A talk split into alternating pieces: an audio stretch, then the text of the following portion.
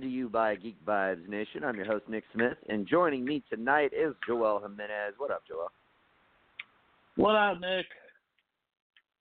Ah, nothing much, man. Just you know, hanging out, playing Nintendo. Fucking, you know, we've we've got drama going on for both of our uh both of our favorite basketball teams right now. So that's fun. Apparently, yeah. Yeah, Um, surprisingly. Uh, I will say this. I'm just happy that, we, and we'll get to the Hawk shit in a little bit. I'm just happy that it was a Shams tweet and report and not a Woj bomb. like you can kind of like right. you you can kind of talk yourself into. Well, I mean, it, it's fucking Shams. Like, come on, like it's it, you know, it's Sham it, it's not a hundred percent verified. You know what I'm saying? like, They're, they're um, pretty close at this point, though. uh, he's been known to get things wrong. Like, you know, I mean, it, and not not terribly long ago. So I don't know, but we'll get to that. Um, but yeah, he's kind of the number two guy, I would say. Um, yeah, I would say and, just uh, under, just under who's the dude for Who's the dude for Yahoo? Uh, Chris Haynes? Is that his name? I thought Shams was Yahoo. No, yeah, I thought Shams was Yahoo. Haynes is um. I think Shams Yeah. is with the Athletic now, but I could be wrong about that. Is he? Did he Um, move? I don't know. It's been a while. I, I gotta look. I'm not sure, but I, I, I, I know. I think his name's Chris Haynes. He's like real in touch with the players. Like the players really like him. So he He gets a lot of stuff from the players. I'll tell you right Um, now. Shams. Shams is um. Sh- sh- sh- come on, there you are. He yeah, he is at the Athletic. Fuck. I I thought he Yeah. was. All right, so yeah, he's at the Athletic. Uh, Haynes, right? Yeah, Chris uh, Haynes. he is. I think he's Chris Yahoo B. Haynes. Sports. He is yeah. He is currently Yahoo. Yeah, good shit. Yeah, he is at the Yahoo at the moment. Nice. Good call. Um, but yeah, so that's like your one, two, three, I would say. Uh, but anyway, say- uh. Woj is still the undeniable goat. Like, I mean, no, like he's almost yeah. infallible. Crazy. You know, like if Woj Right, tweets right. something, you take it as gospel. Um, he is the Right. god of basketball insider information. Um, Yeah, but, uh, but before we get into the drama going on here in Atlanta, we got to talk about the drama going on in New York. Because the New York have Knicks to, have fired. We we do, man. We got to do it. We got to do it. Uh, the Knicks have fired head coach David Fizdale. Um, They? breaking news. Um, man, I see. I've had some time to think about it because I was not. I was not. I was not pro firing Fizdale. My one fucking hope, either. man. My one hope is that this this kind of leads to it. Maybe if you didn't fire Fizdale at you know at, at right now, that you Right. would have a situation where he would get fired at the end of the season, but you would still keep the same front office. And maybe right. since they they have ousted Fizdale now, they bring in a new coach, uh, Mike Miller. Not that Mike Miller, which I was very disappointed to learn it wasn't that Mike Miller. I thought it was like for for a minute I was like, oh shit, Mike Miller. Like players really like that dude. Like um that this could be interesting. Um no, not that Mike Right. Miller. Um but uh I don't expect him to be able to like do a whole lot with this team either. Um, it's just it's Yeah, just poor roster construction. Um, I mean, you have Uh, you have I mean, a lot of players. It could, they could be better. Regardless of- yeah, I, it- put it this way: regardless of, and I know you get tired of it. The they went out and signed four power forwards, whatever. Um, regardless yeah, of that notion, stupid. it doesn't stupid like I'm not even talking yeah. about positionally. I'm just saying that their Mhm. styles of play don't mesh. You look at that team, No, they and don't. they're all a bunch of bucket getters. None of them are like glue guys. Well- like even down to like you know your your like look at like a guy like Lonzo Trier. What what does he do? He gets buckets. Um, like all of those guys, Him, yeah. minus like a handful, like your Frank Ntilikina, um, and uh, um, Elfrid Payton, um, and there's like a couple other uh, Mitchell Robinson. Um, like those aren't bucket Yeah. getters, but but then to top it off, you you put a bunch of dudes in there who like don't fit with the guys that you got. Um and it's just it's tough, man. Like it's just I don't know Mhm. I don't know that any coach could could make all of these players mesh and fit together, which is you know why I didn't think. Kind of why I think Fizdale was getting a bad rap because every you know I know you had said it a, a several times and um I heard I've heard it from other people. Like his his lineup formations were just really weird, but like I think a big reason why is he was just throwing shit at the wall and seeing if any of it stuck, and none of it stuck. Uh, So he was mhm. he was just trying kept trying different shit and unfortunately none of it worked but like the reason none of it worked is because they they have no um i don't think this this roster um ha- has any uh it, it it has no way to meld together with the players that you have on it no, you know not saying anything about the players i think they're all good players they just don't fit together at all so Right. it's just tough, man. Like, and I don't think this this uh, coach is going to be able to figure it out. And I think my my my my silver lining is um, that hopefully that means finally at the end of this season, Dolan will be like, I'm cleaning house. I'm I'm not going so far as to say he he'll sell the team. Um, I think that's more of a pipe dream. But if he just were to clean house and be like, we're starting fresh, um, we're gonna we're gonna start over. We're gonna you know hire somebody, let them pick a new new staff, get the fuck out of here, Mills, uh, Perry, a- anybody who's related um, to to you know in connection to them. Um, bring somebody else in, and whoever they want to keep, they can keep. Whoever they want to get rid of, they can get rid of. That's been kind of one of the big Mhm. things, is that you know David Griffin was interested in the Knicks job, but ultimately didn't want to take it Yeah. because he didn't want to have to Yeah. essentially um, share uh, decision making uh, with Mills. Like he didn't want to do that. Like he wanted to be the dude who made Yeah. the decisions. Um, Yeah. so he's got to go. Totally get that. Yeah, like they got to go, and this may be the way that that y- it, it becomes clear to James Dolan that like they've got to go. What do you think about that? Is that can can you at least can can that be something that you that you're maybe able to say like, well, if that happens, that's good, and that m- might progress things and move forward in a positive direction. I'll say this: uh, Steve Mills has been around a hot minute, a lot, a long, longer than he probably should have, and I think Mhm. it's pretty obvious that that it, his time is up. like it really is. Uh, at this point, um, I, I like the dude. He's a, he's he's a good dude, but I don't know if he's a basketball guy. Really? Um, I thought he, I thought he had like a bunch of like sexual harassment shit too. I don't know. I might. Uh, I mean, I, I mean, I don't, I don't know him as a person. I mean, I, I mean, it's not like as, as a person, person, as a spokesperson, he seemed like a good dude. But Oh. I, I don't know him. He did have some sexual harassment bullshit, be- but that that seems to be the problem with Dolan. Uh, at uh, in general, is that he just seems to keep his friends close and doesn't know when to let go. He did the same thing with Isaiah Right. Thomas. He held on to Isaiah Thomas for way too long.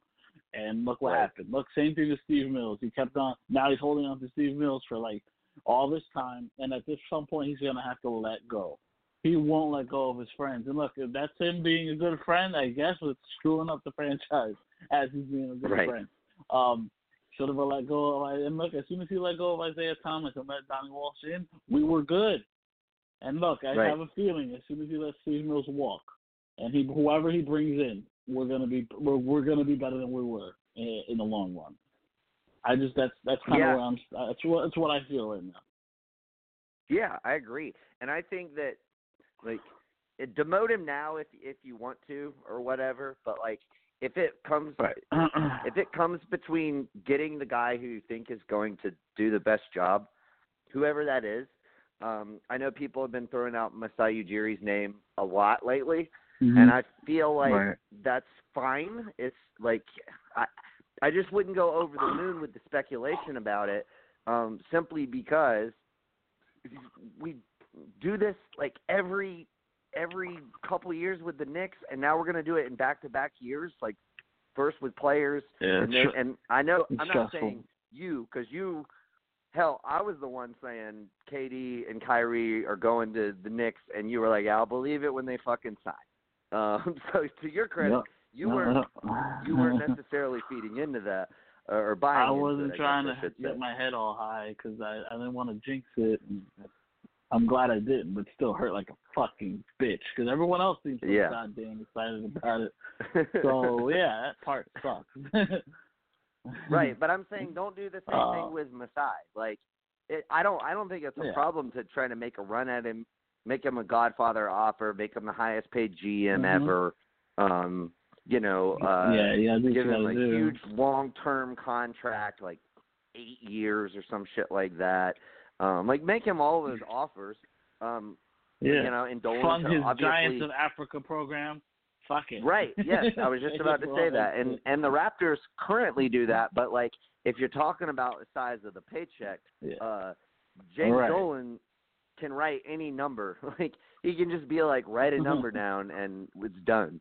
So like, I mean, he can do all this stuff, but that that still doesn't mean that Masai is, is going to to leave Toronto. Like it does. Like no, not at all. so you can you can make it like I, I think it's it's definitely worthwhile to go after him.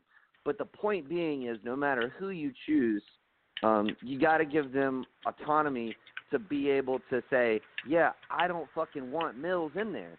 Like that motherfucker needs to go. like whoever Yeah. you give the Yeah. job to. Um so don't like don't not hire you know a a, a person of of David Griffin caliber because you're you're holding on like you said to your buddy.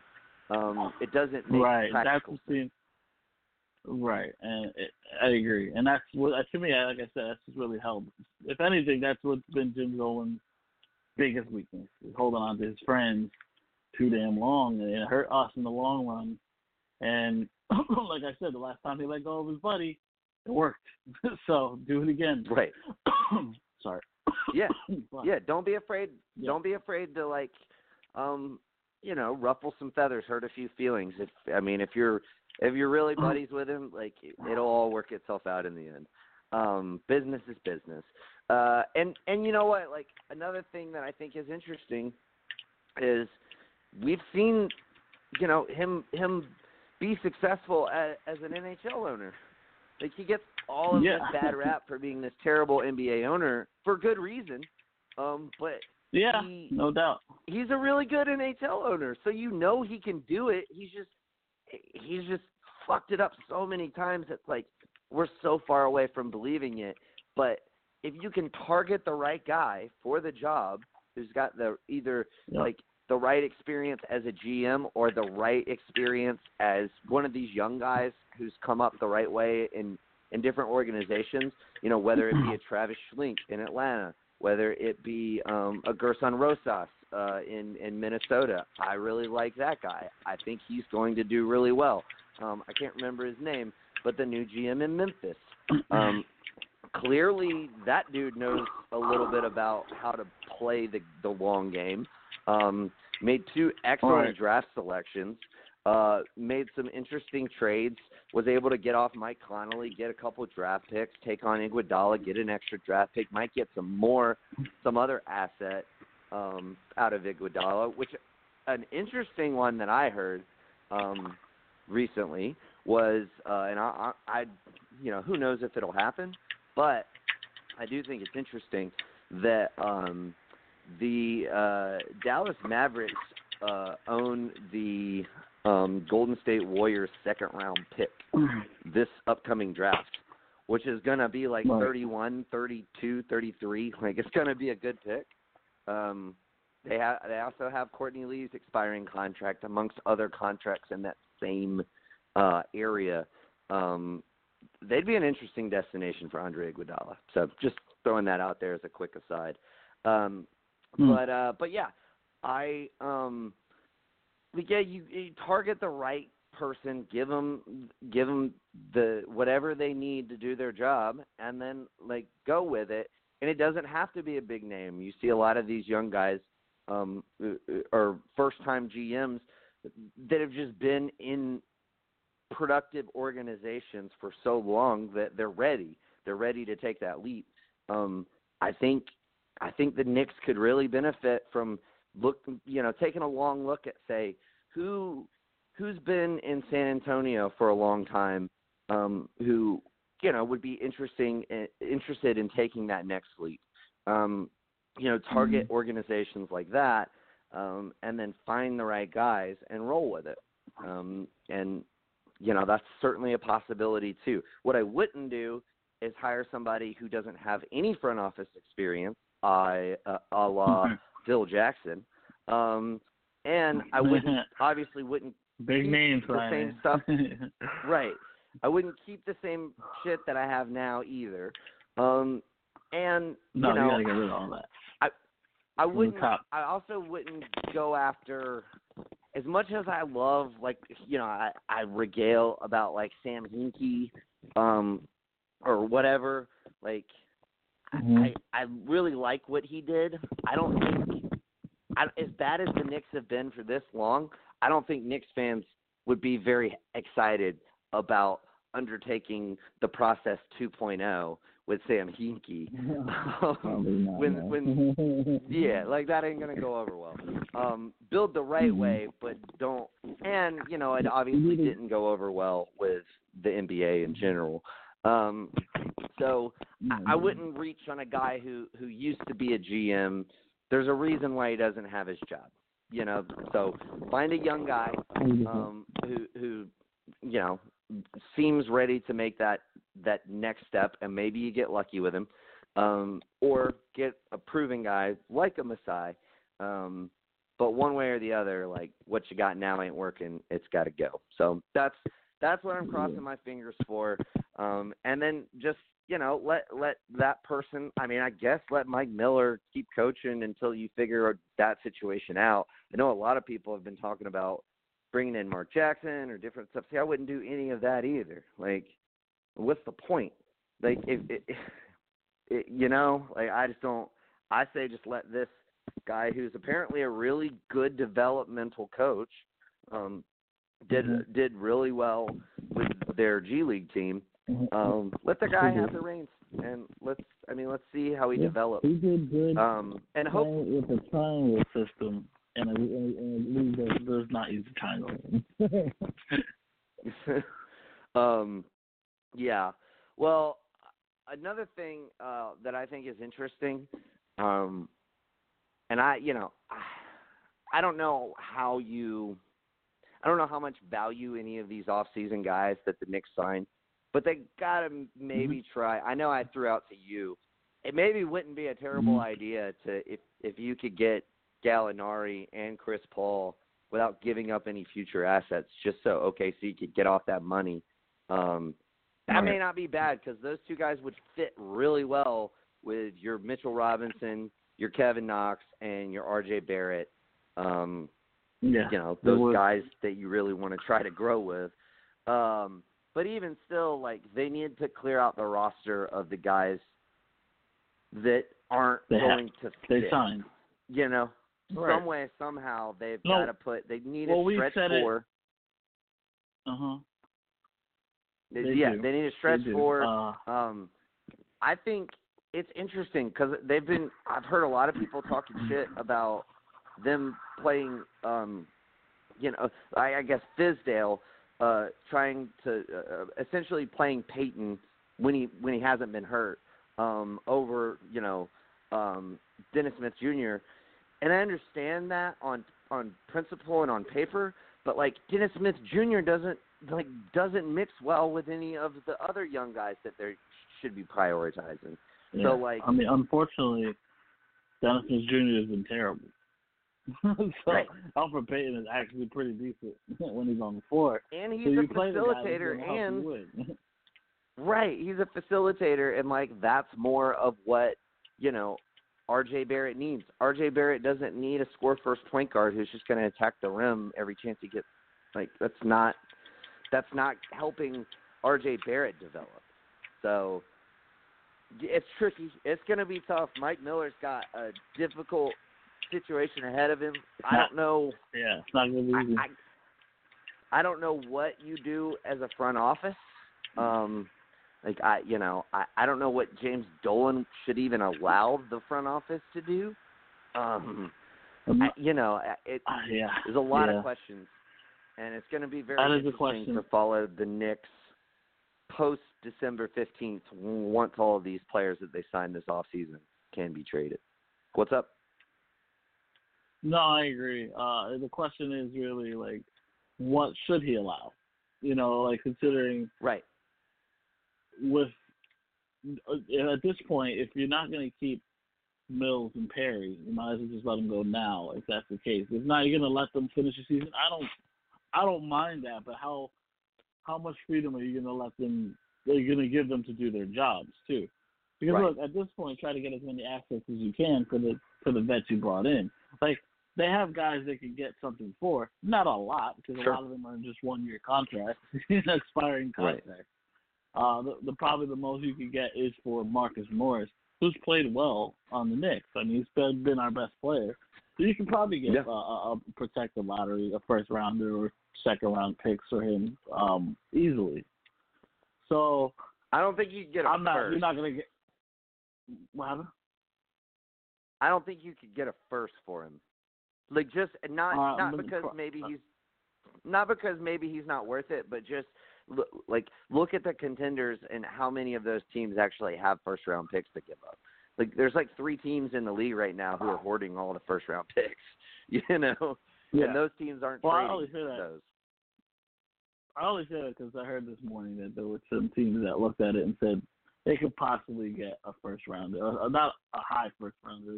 Like I said, it'd be protected, like heavily protected. Right. first round pick. um. Yeah, it may be a late for, uh, first for him. rounder. It just depends. Like you know, Yeah. it, I, I'm not. I don't have like the a list of the teams in front of me right this second, but I'm like I'm trying to think of like who would have who would have the need for him, both both the need for Right. him and would have I a think good he'd enough fit- record to where they wouldn't mind giving up the number 25 overall pick to rent him. You know, Right, right, right. Yeah, yeah. That's what I mean. Like there are, they're probably out there. I- I'm, I, I myself looked at it, so I understand that I'm going in blind with, the, with that information. but um, Right. Also, it's one of those things where, like, I know he has some value. I would probably, unfortunately for Julius, he, whatever value he had, he ruined it. like, and maybe we didn't help in the way we've been utilizing him. Uh, but he hasn't played all that great this year, and a lot of it is because he's they're asking, or he, I don't know if they're asking him to do too much, or he's trying to do too much, because he's obviously doing too much. Like the, the dude has to we're doing way not- too much. They're asking him Yeah, to be a fucking primary ball handler for long stretches of Yeah, games. no. Like that's not a good idea. That's legit. One of the most frustrating things in the world is to watch him handle the ball and turn it over. I'm like, why are you doing that? It's like right. pick and roll, pick and roll. What the fuck are you doing? And then the problem is with him and Marcus on the floor at the same time is they both want to dribble and drive. Like, stop it. Stop that. Right. It's so annoying. Just- Yeah. you- look, Marcus Morris is one of the best three and D guys in the league. Stop dribbling so much. And the same thing, and Julius, not a good shooter, but he's a good roll guy. Roll to the basket. You don't need to actually do anything but that. It's so Right. frustrating, dude. It's, it's yeah, no, I feel you. It's annoying. Um, but yeah, somehow they need to make some kind of moves to make a coherent team around the young guys that they need to prioritize. Um, like yeah. that's just to me that's the obvious, point blank, most important thing. Um, however they go about doing it, uh, and Yeah. like, I, I w- however that works out. But like, uh, you know, i- if you can get assets along the way, great. Um, but I wouldn't, I wouldn't even prioritize at this point in time. I wouldn't necessarily even prioritize future assets over just pieces that fit with the young guys they have. You know, like Right.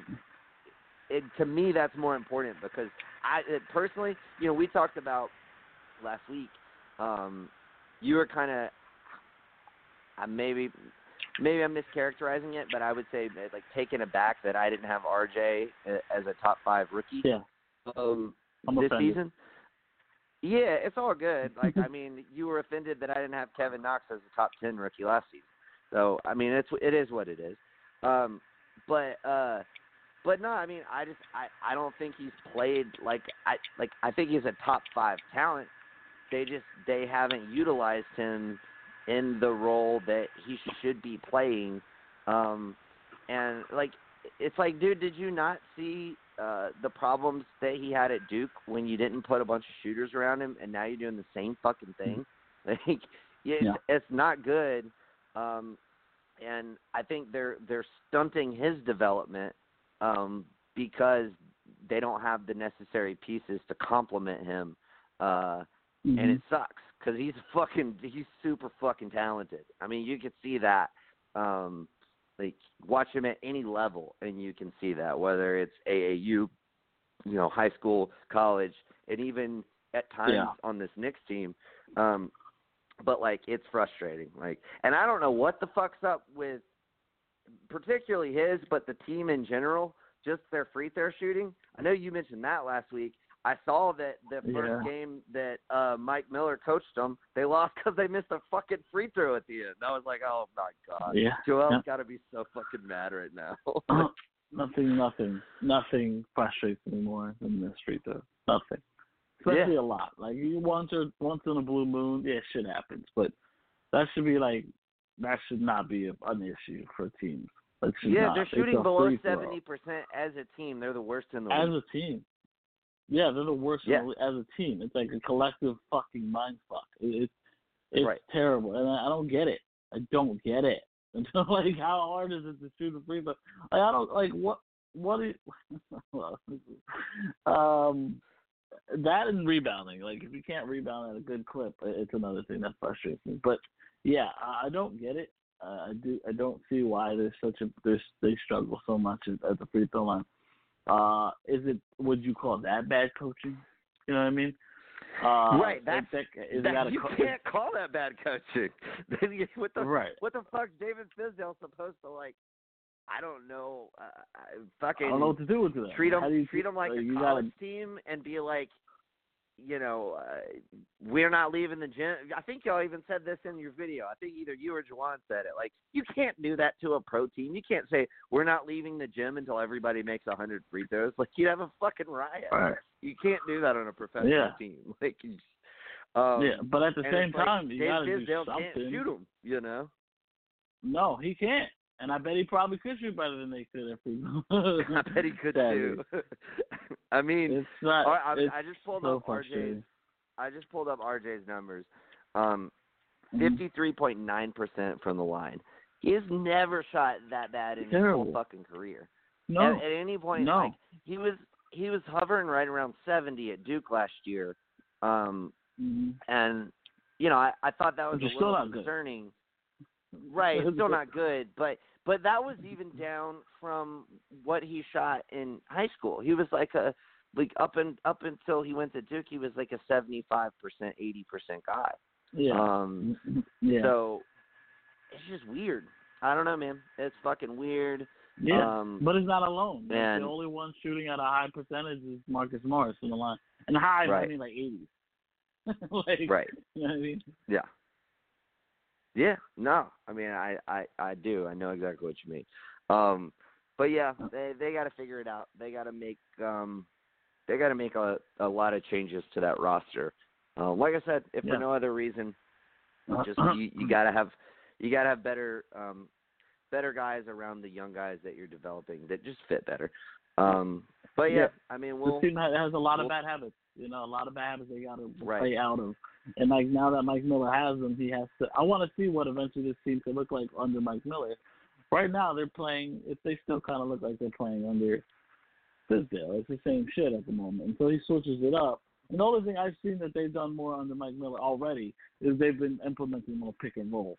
Uh, and uh, it's been more of an emphasis, emphasis to defend the three. For some reason, under Fizdale, they would not defend the three, and I have no idea why. it was, they they would play only the zone and the zone to protect the paint, and that was it. three two, three two. The whole. Fu- How are you expecting to stop in an NBA where three pointers are the king? You you you you implemented three two zone the whole game and like almost never adapt. it was n- it was the most annoying thing in the world. Oh my fucking Well- lord, Judge, Jesus Christ, it was terrible. Maybe he was maybe he was just like, man, we got to get those rebounds up, man. That's the only way I can figure out how to fucking do it. Cause y'all well, that was his logic. rebound. be the best uh, interior defensive team, and we did. We were we're pretty good of a rebounding team in the paint for sure. Um, defensive rebounding team. I think we're top five defensive rebounding team. Is that helps us win games? No. but oh, three pointers. I'll tell you what, it does help you do. It helps you blow huge leads because people Yeah. are just fucking draining threes. so A lot of those rebounds come from us missing from our really low field goal percentage. right. Um yeah, it's tough, man. It's tough. But hey, let's let's uh let's give Mike Miller uh some run at it and I Good I luck. at least Good luck, Mike. I yeah, but I feel like I really hope they just fucking keep Miller for the rest of the season and don't do anything I do too. Like I do too. that that just seems like the most plausible thing to me. Um and you know what as far as like any sort of um you know we mentioned how much liberty is uh, you know uh, is this front office going to get I, if I'm Dolan, I would say do anything you want as long as you're not trading away future assets and as long as you're not Right. um taking on salary past next year if you if you if you're trying to do either one of those things, then I need to be involved. And I like I Yep. I say that knowing we always say Dolan should not be involved, but it's like I mean, how else are you gonna how else are you gonna manage this Yeah. situation? You, Oh, we're like, we're talking about want, um, here. Yeah. Right. right. But like, who's um, who? Fuck, who was it that uh always said that there was like a they had a GM that was all pissed off. Oh, it was. Do you remember Nick Boykin, um, Kings Uh, fan? Yes. Yeah. Yeah. He, he, yeah, dude. he, yes. because he he was talking about like how they had a disgruntled GM and but still was like the GM and he just started making like irrational shit and that's how um like they ended up trading Nick Stauskas to the Sixers for somebody and like Hinkie got a fucking future Mhm. first round pick out of it. Um and it's like, bro, you're the Kings. He like what are you doing? Uh like you Right. should not be trading future first round picks. Um, so you don't want obviously you don't want a situation like that. Um, but uh, but yeah, I mean, it's gonna be interesting. That's that's certainly true. So we'll see. Um, all right, we got to move on. We've already spent 30 minutes talking about the Knicks, um, Yeah. and uh, I know you, I know you probably don't want to do it anymore at this juncture anyway. Um, yeah. not much. This is going to be kind of a dour show, really, um, until we get to the last topic. But uh, Rodney Hood, uh, unfortunately, suffered an Achilles injury. He's going to be out for this yeah, season. that sucks. Um, yeah, man, it really does suck because he was playing pretty well at the tail end of last season in Portland. It was the first time that he had played well since his like time in Utah, early in his career in Utah. Um, and uh, yeah, I mean, I I thought he had maybe found a place where he would be able to, um, you know, get some minutes and play meaningful basketball again. And I was looking forward to it. And now this happens. It really sucks. It sucks for the Blazers too because they already are obviously still out Nurkic. Zach Collins went down with that injury. It there's not really a timetable on his return, um, nor Nurkic for that matter. So you're looking at three like key dudes who are like banged up for them uh, when they were already especially shorthanded on the wing, um, and really just kind of shorthanded everywhere except for the guard shooting guard position. You know, like so they Yeah. you know, like they, they they just can't afford these injuries. And then the other thing that sucks is the way, and I, I guess because, but kind of because of the way Hood got traded, um, and the and the way they did his contract, uh, it was a um, two-year contract with a second-year player option. Um, essentially, he's got that like early bird rights thing that makes it so that if you want to trade him, you have to get his approval. Um, so he's basically got mm-hmm. a no trade clause. NBA needs to do away with it. You shouldn't be able to to figure out how you can transfer early bird rights. Like stop fucking get, getting players like Rodney Hood, like or Nerlens Noel. Um, interestingly mm-hmm. enough, uh, has that same thing, early bird rights, so he can veto uh-huh. a trade. Um, that's stupid. They, these guys shouldn't be able to veto trades. Um, but uh, but regardless, he can. So like, because initially what I thought is, all right, well I guess you can, if you need to use his like five million dollar salary, since it's you know dead money to you at this point, um, you can add that into a trade. Probably not, because why would Rodney Hood? I mean, maybe he'd be indifferent to it. I don't know, but you nevertheless you'd have to get his approval to do so. Um, so that's tough. Uh, it, it, he doesn't now become just a, a, a cap filler guy unless he volunteers to be. Um, so, yeah, so again, it, it's just dead money on, on their cap that they can't move. Um, this sucks. This really sucks for Portland. Um, like I said, already have a ton of injuries. I hope, uh, I obviously hope he has as speedy a recovery as he possibly can. Gonna miss the rest of this season. Probably gonna miss at least the first quarter of next season, if not like first half of next season. Um, the way these Mm-hmm. injuries usually they usually take about a year, um, sometimes longer. And this is a guy who's had um, several different like injuries throughout his career, so I don't think it's a guy you would want to rush back. Um, mm-hmm. But did I am glad he got that player option though. Like get that cheddar, man. So like he can opt in next year while he recovers and still be getting paid, um, not just sitting on the fucking sidelines. Uh, right. So anyway, it fucking sucks. Any any further thoughts there for Portland and Orhood? Uh, no. I mean, it just sucks. I never like to see a guy go down for injury, especially a guy like Rodney Hood. Uh, who, who I mean, he's not like he's had having a great year or anything, but um, they need him. It's a guy that uh, I mean, it's not like Portland right. can afford to be losing more dudes, you know, especially with Nurkic being out as long as he's been out. So mm-hmm. it's it's just it just sucks. I mean, I'm happy that they found Melo and Melo's played well uh, while since he's been there. But one of those things where like uh, Portland's getting closer and closer towards a like a legit reboot, and this this this doesn't help. right. Yeah. I mean, it really doesn't. And um, you know, like it's just I don't I don't know what Portland does other than just punt this year. I mean, you hate to do that in in Dame's prime. I know they brought in Melo, um, but like, I mean, I don't get me wrong. I think they should fight for like the playoffs. But like in the grand scheme of things, like, it, are, are, they should fight for the playoffs with the guys they have. But should Portland really get in the mix with like different trade discussions when Nurkic is not going to be 100% when he comes back. Um, they're now already down like all, you know, this injury is obviously big. Um, and, you know, I, it's just with, with Zach Collins, you know, out as well.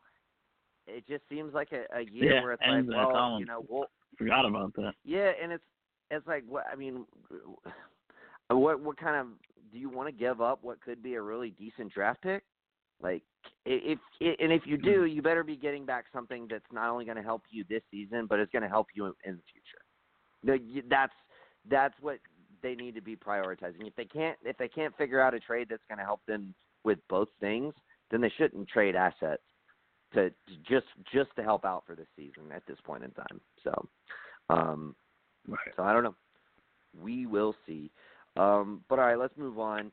Um, a team that is kind of being linked right now to the Portland Trailblazers, uh, the Cleveland Cavaliers have announced that they are willing to receive offers on Kevin Love. Uh, this came soon after a report from The Athletic also uh, somebody else at the Athletic. I don't remember his name, but it was in conjunction with Shams. So Shams just out here fucking crucifying locker rooms this week. You fucking dick. um, but uh, uh, but the report uh, suggested the team is frustrated with new head coach John Beilein. Uh, essentially, him being a longtime college coach, implementing college system into a pro uh, uh, locker room is is very difficult. Some coaches are able to figure it out. A lot of them are not. Um, it's not surprising that there's, um, you know, a, a, I guess a little frustration. Um, I don't know if you saw the clip um, of Kevin Love. Uh, I guess last night after after their loss, either last night or, or maybe Monday. Um, but it was a, a reporter. I'm not sure who, um, but she asked him, "What's just your general mood, or, or how do you feel about tonight's game?" And he was like, "We suck." Like that's like he's like that's how I feel. Um, so like Kevin Love does not want to wow. be there anymore. Um, he, he was very blunt, and I'm like, it's weird because like I've never seen like Kevin like even when he was disgruntled in Minnesota, he I don't feel like you know he he requested the trade and everything, but like I don't ever remember him being that blunt, you know, to like a reporter. Like so it was just weird. I was like, damn. Um, but uh, what do you make of all this? Like, uh, I I kind of want to start with the Beilein stuff because it seems more appropriate to start with that. Um, what, what do you make of this situation where you have this this older college coach who's coming in? He's spent his whole career coaching college, and he seems, if the report is to be believed, that there is some frustration between some of the players in that locker room and his coaching styles. Uh, and then we'll we'll we'll jump over to uh, Kevin Love talk in a minute here. Yeah, well, fuck. Well, here's the thing. Um, wait, which one did you want to talk about first? I know you said Kevin Love and who? Yeah, Be- no, the, oh, the right. yeah the coach the the angst in the locker the, room. the if you Beilein will. comments. Okay. Yeah. Uh, yeah. Well, I I was surprised honestly. I thought he would work out well, um, over there. And considering they're a younger team, I I I wasn't expecting as much as much complaints. I guess. Um, but obviously they don't like it at all. I guess because they feel I guess they feel like they're being treated like children. Uh, and that's not gonna fly in the NBA, as you know. uh, not what it used to be. Um, I think that's one of the reasons uh, they, the, the, this dude has struggled in Chicago. It's just you know you can't. It really depends how you talk to these guys, so they want to respect you. Um, and I'm not sure how college teams handle things, but obviously, it's just not how the NBA handles it. And and and look, Cleveland's not gonna was never gonna be a good team this year. And I think the whole point of bringing a Beilein in was legit because it was a young team. The guy has experience with young guys. Uh, Right. I guess his style just isn't working. Um, I don't know. It's it's really weird. I, I don't. I mean, they're not good, and and a lot of it's not because he's not bad coach. It's just that team's just lack of talent more than anything. Lack of talent, um, and they have two players who do the exact same thing in Sexton yeah, Garland. that was stupid to begin with. I'm, in my opinion, I'm like, yeah, why that the was fuck a did really you draft dumb pick. Like I, I never, I was never good with. I hated, it. I hated it back then with fucking um Ricky Rubio and and fucking um Johnny uh, I can't remember his name now. um, Johnny Flynn. I hated it then. I hated it now.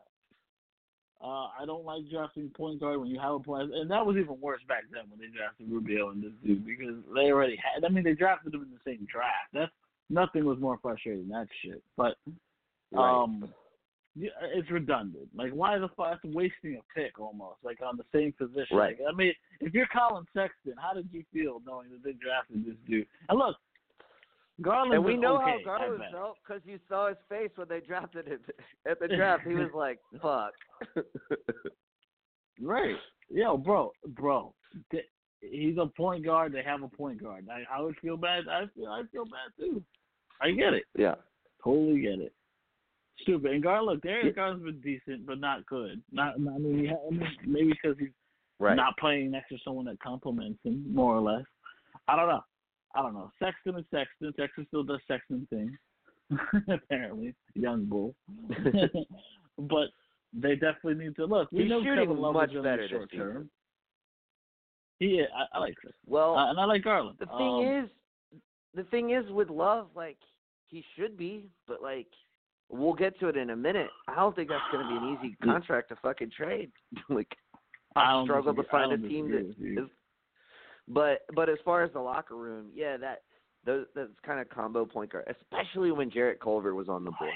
Because what did we all say about Yeah, Jarrett. Culver? We said this guy needs to needs to work on his shooting, but he Mm-hmm. should translate defensively, and he is kind of a, a bigger wing facilitator. If you have a score Yeah. first point guard, it kind of makes sense to get somebody who you can pair next to him to groom as like a facilitator. Um, Right. so like you can call it whatever you want uh, as far as who's point guard, who's shooting guard, or whatever. But like it seemed like Wow. Culver was, as far as a skill set, a, a relatively Yeah. good fit. Yeah. Um, and I Yeah. inexplicably they were just like, hey, you know what? Um, you know what we don't have enough of undersized scoring guards. Um, like we, you know, you know what we don't need. You, you know what we don't need that the rest of the league seems to think they need uh, is is you know versatile wing players. Like let's let's not go. take the That's versatile what I wing players. Like And right now, Yeah, Jarrett, Jarrett Culver's been starting at point guard for Minnesota. Weirdly enough, um, it's weird, but it is what it is. Uh, I Yeah. guess it's an experiment they're trying at the moment. Uh, Minnesota's been struggling lately. I mean, recently, but I think you're right. I think he probably would have fit better in Cleveland next to Sexton more so. I think a better compliment than Garland. Maybe yeah, and Gar and bigger. for that matter, and for that matter, Garland would have fit better in Minnesota. like in Minnesota, they yeah, hundred percent, you know, yeah, to be, you know, uh, instead of all this D'Angelo Russell talk, they could have kind of groomed him to be that, you know. Um, yeah. yep. So yeah, I, I vote like before the trade deadline that Cleveland should call them up and be like, "We made a mistake. Here, do you do you, Yeah. do you oh. still want Garland? Because we'll take Culver. We fucked It's up." Johnny Flynn. That's what the name I could not remember for the life of me. Yeah. Yeah, yeah. Oh, I watched that Uh, twice. poor- poor Johnny. Um, yeah. Um, yeah, like that's uh, that, that was a bad one. It reminds me of uh the the number nine pick for the Atlanta Hawks, and I forget what year. Acie Law the fourth out of Texas A and M. I remember Acie Law. Yeah, I remember Acie uh, Law. Well, it did not work out for Acie Law nor the Hawks uh, with with that particular No. pick. Um. Was, God, remember Uh, average that bad. Remember when drafts used to just be fucking crazy and like, like it's so rare now. Like I think that I think that was one of the crazy parts about the Cam Johnson pick. Like, because even Mhm. Rui, Yeah. even though I was a little surprised he went ninth, it wasn't like shocking. Right. The Cam Johnson at Right. fucking what was it, eleven? Like that was crazy. That was like that came out of nowhere. So it's nice that you still have some organizations that are like, fuck it, like we're gonna take this guy who's like you know, a late first rounder uh, on most people's boards. Um, yeah. you just don't get as much funny. of it anymore. A lot more groupthink. No. Um, yep. but uh, but yeah, it's it's. I, my my hope is that whatever's going on, they can fix by moving the necessary people. I'm glad that Tristan Thompson came out and was like, "Nah, dude, I like this guy. Like, you see my numbers this year, bro? Like, this dude's offense is Yeah, right. great. like, Tristan Thompson's like, true. I'm Tristan's having a great year. season. Like, yes, because like he was man, the way he had been playing the last couple seasons, um, it was almost kind of like, is he going to be a vet minimum guy somewhere next season? Like it was, it was getting Yeah. to a point, and now it's looking like worst case scenario, he's probably a what ten million dollar a year dude, um, somewhere next season. Um, yeah. He looks so- good. He does. He's been doing he's been doing really well for me in fantasy. Like getting stats Yeah, look at that. you know. Mm-hmm. But um, but yeah. Uh, so I mean, it's good that some of the players had his back. I don't. I mean, who knows? You know, where obviously it's an- anonymous sources and everything.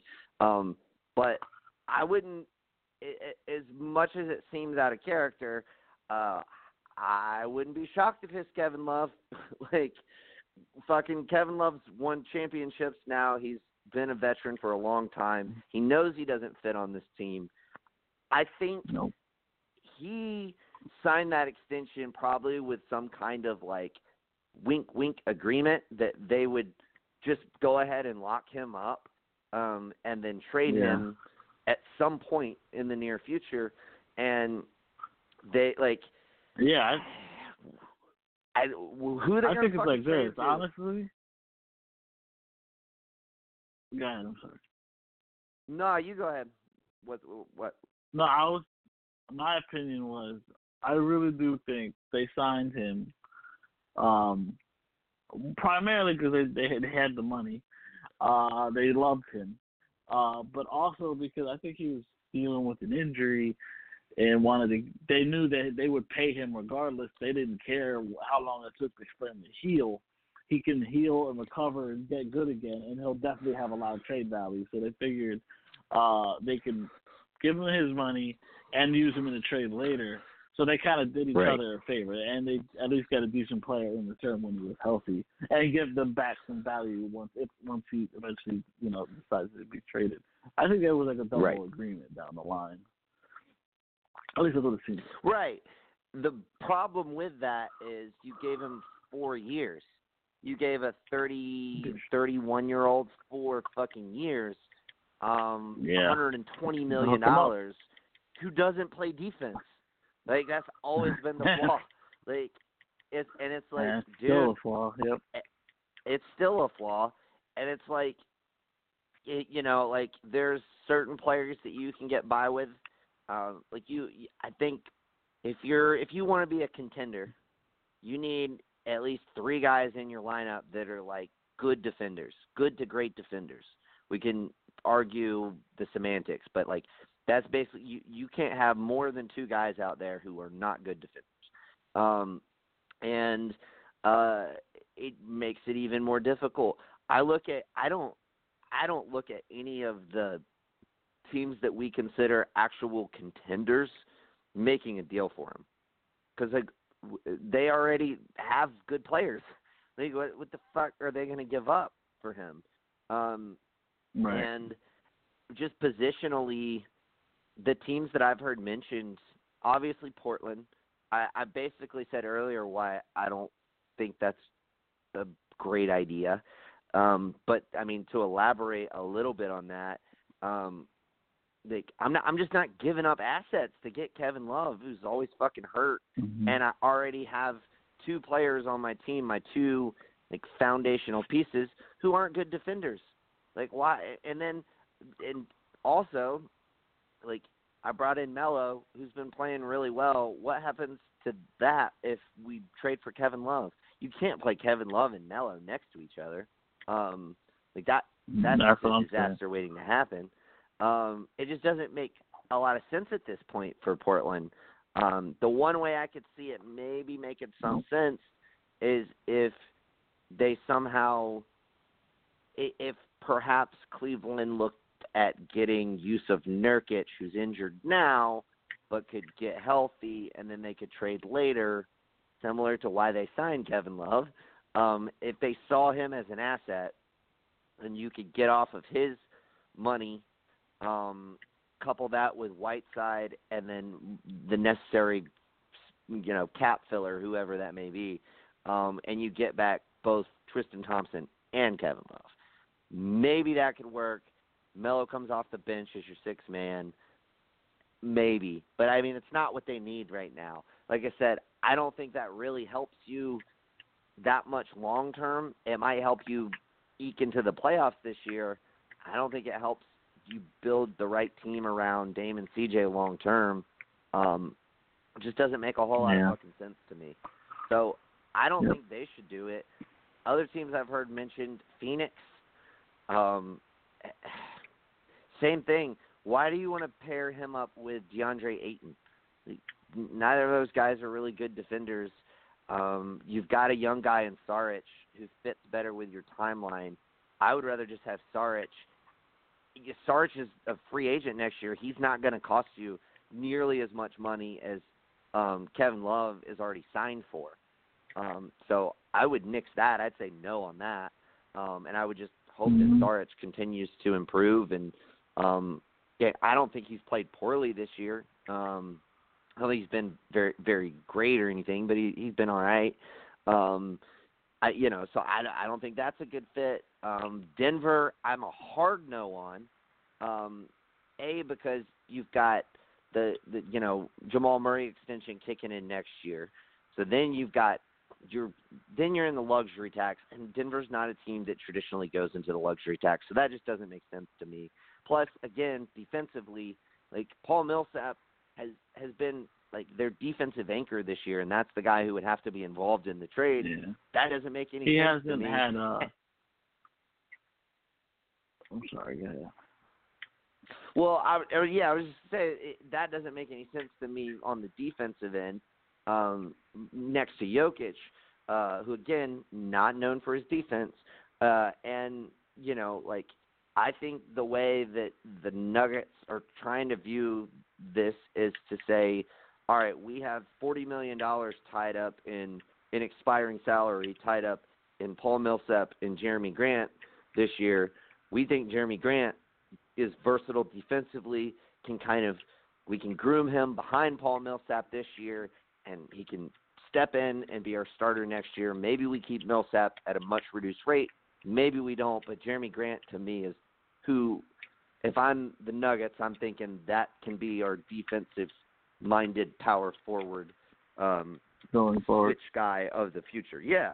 Um so again, Right. Right. I don't think it makes sense. I'm not saying that Denver isn't a good um, candidate to consolidate and get a maybe upgrade on their roster. I just don't view Kevin Love as a real upgrade for them. I don't think Kevin Love fits on any of these teams. They're like they're. I've I've also heard the Kings. I don't buy that. That doesn't make any sense to me.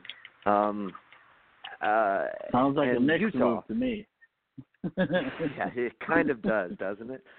Um, which, hey, I will say this: he'd be a great fucking fit with um with uh Mitchell Robinson because he spreads he the floor. would. Um, and you know, yeah, uh, he would actually. it, you know, I, I, i- if you could, I don't know, I mean, if you could give up, say, Julius Randle and somebody else for cap filler, and not have to give up any assets, and they look at Julius Randle as enough of an asset, I don't know, maybe. Because again, if I'm the Knicks, I'm not really prioritizing. Um, I'm not prioritizing like future cap space right now. I'm prioritizing getting guys around my young guys who make those young guys better, who help those young guys play the role that they need to play. And for the same reason, I think Gallinari would be a good fit, and Chris Paul would be a good fit. I think Kevin Love could be a good fit too. The only thing is, you really still need a point guard. Even like if you get Kevin Love, I mean, I guess you could still trade for Chris Yeah. Paul. Maybe, fuck, maybe you get Chris Paul and Kevin Love without giving up any assets. You know, just just like without giving up any picks or any young players or anything. I said that'd be fucking interesting. I think it'd be pretty. That fucking would be fun, interesting. At the very least.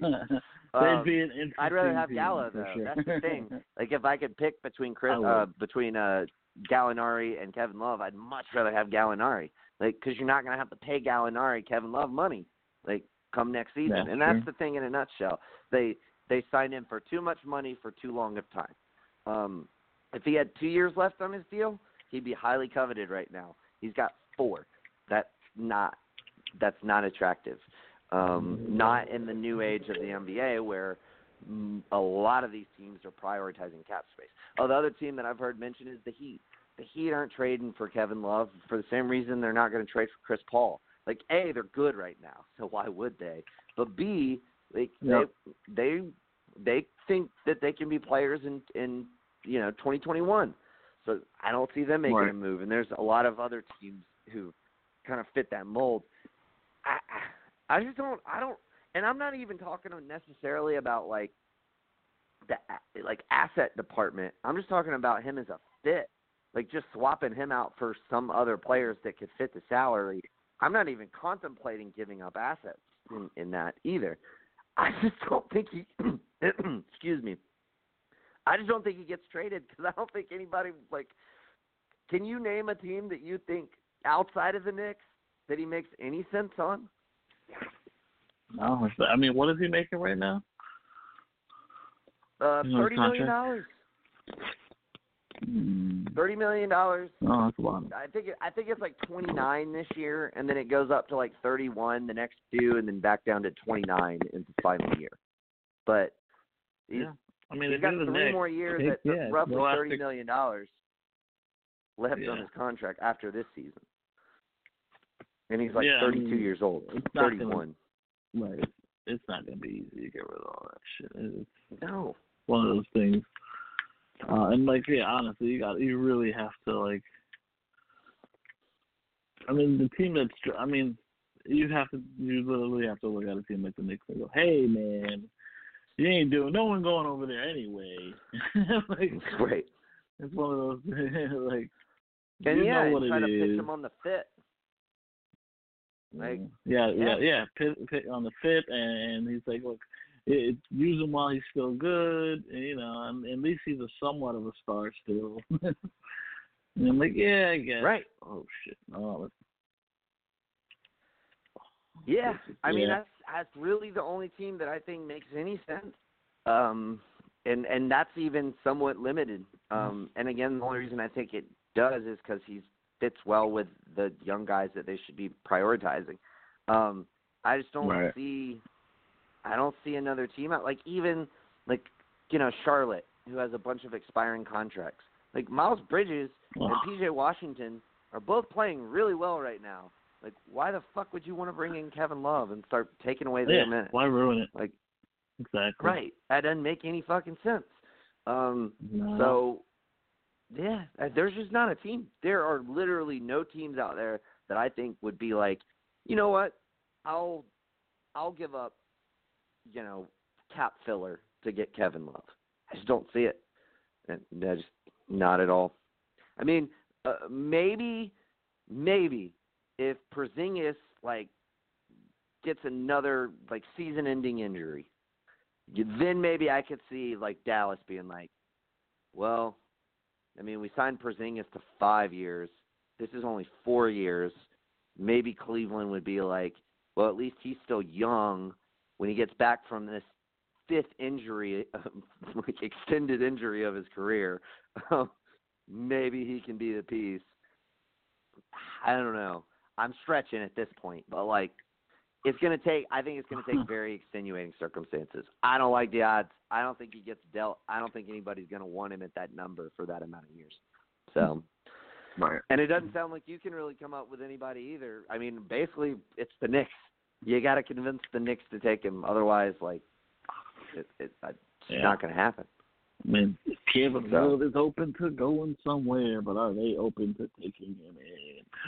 Ah, yeah, I don't know. I Knicks seem like a decent place. You know, take Julius Randle. We'll definitely, you know, think about it. um, let's see. And uh, yeah, it's not. It's, I mean, unless they, well, like you said, you might as well just keep Gallinari. No point in trading Kevin for Gallinari. Um, uh, if you're OKC, I mean, um, they don't. Right. Know. Why would ta- Why would you try to take back another big contract? That doesn't make any sense. yeah. Um, No, no sense yeah. I, I, you I don't see it. Like I agree with you. I don't. I don't know any other team that Miami would be a decent fit, but why? I mean, they're doing really good. Like you said, like why why why mess up a good thing? like, uh, he would be an upgrade over um uh, James Johnson. Leonard. Not well, they've been playing. or Meyers Leonard. Yeah, I guess he's more of a Yeah, Meyers. Leonard type. But like still, like, even to get to that amount of salary, you're probably including Goran Dragic, and Dragic has been really fucking good for them this year. Like, why would they want to trade Yeah, him? that's true. Um, unless you're upgrading True. at that particular position. Um, but he's a six man of the year candidate. So, um, At the moment, yeah, again, yeah. Um, this is now I'm really stretching, but like maybe Indiana because they got that two big thing uh, going on right now. Yeah, and, but like, uh, I mean, they might. Are you going to give up Miles Turner? I just I wouldn't give up Miles Turner though. Like even though I, I, I think either. Kevin Love would fit better with Sabonis, I wouldn't. The age yeah. factor and the contract length and the fact that they're a small market that doesn't like to pay the luxury tax, all of these reasons. Nah, again, pass. Um, a, a reunion in Minnesota, again. Oh boy, Ooh, uh, I don't know. I mean, I don't. Covington. I don't necessarily like it. Um, did you say Pelicans? No, no, oh my God, not Pelicans. No, uh, I said uh, Covington. We have to trade for Covington. And yeah, shit, no, no know, chance they you trade. Covington. I mean, I think it would be more like Teague and Gorgui Dieng. Like, Gorgie like, J, essentially what- right? That'd be Gorgie J. no, I mean, I mean, but that's the thing. The point I'm making is like the best you're going to get for Kevin Love at this point, given all of those factors, is cap relief. You're not getting any assets. I'll be shocked if they get an actual asset, something that we can look at and say that is a valuable asset. Um, like at best, a late second round pick or some shit like that that they can maybe try to spin as something. Um, but like I don't know. I don't. I don't think it's gonna happen. There, I, there's just no teams. There's literally no teams. Um, so yeah, I mean it's it's basically I mean like it's mix a bust, man. Um, the bus. I mean, could Washington? Let me ask you this: Could Washington talk themselves into it? The Wizards Ooh. and be like, Ooh. be like, we'll we'll give you Ian Mahinmi, and what you need to come up with like thirteen more million to get to the right number, or been not quite that much, but like something close to that No. to get to the necessary cap filler. Um, it'd be tough to even get there. Um, did you Hmm. say John Wall? So I want. I mean, if they're willing. Yeah, it's like yeah, we'll give you John John Wall Wall. for. it. I mean, but like you know, what you really need is another point guard there, Cleveland. Um, but uh especially this guy because you know he's he's great. Um, yeah, I I don't know. I mean, because I could see, I don't. I could see Washington like, but like, and you scoffed at this earlier it, when we were doing our our team duos, and we, you know, we obviously picked John Wall when healthy, but when not healthy, I said their second best player might be Davis Bertans this year, and their second best player I is did Davis. Bertans. Um, yeah, I did that one, at that. so- And you know what? I uh, I take that back. That boy is monster. He's been fucking great. Um, so I'm I don't know. I'm surprised. He's fucking Like, sniper. If you're, Uh, dude, I know. So like, Crazy. I don't know. Again, if you're, even if you're a team like but hey, Washington, let's be fair. why wouldn't you just He's playing better, why way better just than he Bertans? right? But why wouldn't you just keep Ber- Bertans, who's younger and like, you know, does does has the Yeah, same yeah. kind of game He's as just Love been more minus the efficient. rebounds? Yeah, right, right. and like I don't know. I I think that's a better option. So there's just no good options. There's zero. There's not one good option out there. Kevin Love's not getting traded. Market. Market fucking eight, dude. He's not going anywhere. I just don't see it. So we'll see. But I know, I, yeah. I, yeah. Be, I mean, I'd be very surprised. I'd be very Julius very. Randle. Like I said- want Julius Randle? yeah. That's what I'm saying. Julius Randle and what you need like ten million dollars to make that work. So Yeah. oh, what of Wayne whoever Ellington? they want. Well, not whoever they want, but you know what I mean. like one of the Yeah, Julius Randle and Wayne Ellington. The done deal. There you go. I'm just saying. I mean, I I don't think they're going to get a better deal than that. You know, like No, I really don't. Yeah, Um, because that that second year is like team option, I think. So Yeah, like, so basically they get- freedom and money there. they get an expiring contract in Wayne Ellington, maybe something that they can use, um, yeah, and a wing player.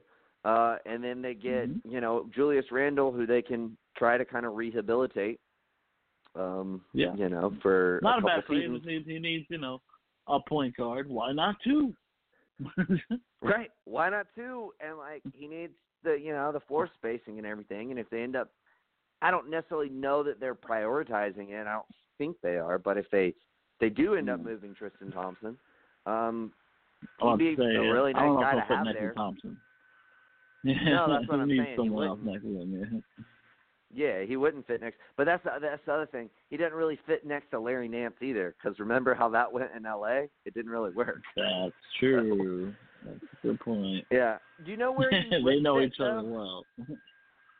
You know where he would fit? Um, Where was like he well i maybe not where maybe maybe maybe i should rephrase it but next to he would fit next to a dude like miles turner that's the kind of guy you want next Uh, to Julius yeah. Randle. like Yeah. spreads the floor gives him room to operate um can Yeah. get blocks and But protect still the rim defend the paint. not a great rebounder, but Randle is a pretty good Right. rebounder. That's the kind of guy. Like that's the kind of guy you want um, with him. Yeah. But that's a really rare center. That's not a lot of centers are like that. So, um, That's right. yeah, I don't know. Uh, it, it's gonna be. I, like I said, I'll be shocked. But uh, all right, let's move on. Let's talk a little I- Hawks, I- I- talk. Uh, I do believe he's gonna get moved. So I'm not sure where, but think- I have a feeling he won't. He won't. I think he will. I don't wait, know wait, where. Kevin Love or Julius Randle? No, Kevin Love. I see, man. I don't think so. I just don't see it. I don't see any team taking that on. Someone's gonna bite. I- I think someone's gonna bite. I'm not sure where. I'm not confident where, but I think someone's gonna bite. All right. Well, I we should maybe do like a prop bet on that. Um, Sure. like I mean, no money, but like some we'll figure something out. Um, and and like, uh 'cause I, I mean, I'm I'm fairly like I would I'd lay down like if there was if there was something that I could actually like bet on that was like will Kevin Love be moved by the trade deadline, and I had like somewhat I feel like the odds would be like like you would get more money back if you said no. However, odds work on Mhm. gambling, you know. Um, like I I'd put like five on it, you know, and and I'll be like, all right, I'll put five on it, and then I'll get I'll. That's right. I picked that for a reason. Uh, and then I'll get ten back once he doesn't get traded. So, um, Yeah, but uh, yeah, I don't know. We'll see. But um, all right, let's move on to the Hawks. Um, some interesting reporting from Shams uh, about the Hawks locker room. Um, and it's and the the really funny thing was the timing of it was weird because the report came after the Hawks beat the Charlotte Hornets um, to kind of snap their their losing streak um, and and to uh, it, you know it was, it was kind of a turnaround win. Now subsequently uh, the Hawks blew it uh, against Miami last night, and that fucking sucked. I was pissed. Fucking Trey's out here calling game when there's a minute left in the game and you're only up by six. Like, it's, that's not smart. Not smart. Um, and Duncan Robinson is just fucking goddamn sniper, man. Like that that kid can yeah, fucking kid's, shoot. uh, Um, I'm surprised. I think he had I think he had ten threes last night uh, against the Wow. Hawks. It was fucking crazy. Um, and uh, but yeah, should, I mean man. it was it was rough. But nevertheless, uh, Yeah. so the report came out after the Charlotte game, but it was about uh, an incident, um, alleged incident, I should say, uh, in the Hawks locker room um, after the Nets game, and they lost to the Nets. That was their um, 11th loss in 12 games. Um, it's been a rough going for the Hawks. I think a lot of people, I think a lot of fans, and a lot of these players, these younger players, maybe I- I would say Trey Young included, um, had Uh-huh. higher expectations than maybe what they should have for the Hawks this season, Mhm. um, just in general. And then to couple that with Kevin Huerter's been hurt all year. He has not played a full healthy game. Um, Right. Even the games John he's Collins. played, he's been on a minutes restriction all year. John Collins Yeah. Mhm. suspended. He's played five games. Um, and then we just don't have like a lot of good like uh veteran players. Like we have a lot of good, promising young guys. DeAndre Hunter uh, went off for 28 in that Miami Heat game, his career high, and that was Yeah. really promising. I like him. um, Yeah, I, like I do too. And Cam Reddish uh, had a good game in that. I believe it was against the Nets. It might have been a couple days earlier though. I can't. I can't exactly remember. But he had a game where he dropped close to 20. I think it was like 17. Nice. It was very efficient, and you know he was spinning in the lane and getting like crazy little fucking layups under the rim. It was very impressive. I was like, shit, like play like this all the fucking time, dude. Um, but they're rookies. Like, so anyway, I Yeah. say this to set the scene. Um, so apparently, you know, it's, the report goes that uh, it was emotional in the locker room. That uh, Trey Young was the emotional person in the locker room. Um, Mm. and so much so that uh, reportedly a Hawks official had to kind of calm him down by telling him that they they had help, uh, that help was coming. They were going to be bringing him help soon. I think is the way that they had phrased it. Um, really. that that quote is worrisome to me. Um, First of all- First of all, I love Trey's passion. I really do. That dude wants to fucking win. He wants to win every single game. He plays every game um, super hard, and I Yep. love his passion, like his it. enthusiasm. I love the fact Mhm. that when he has a great game and the Hawks lose, he's like, I don't fucking care because we lost the game, so it doesn't matter. Um, I love all that, but he's got to fucking chill a little bit. Like, dude, how how can you not like look at these two young dudes in DeAndre Hunter and Cam Reddish and not see yourself last year?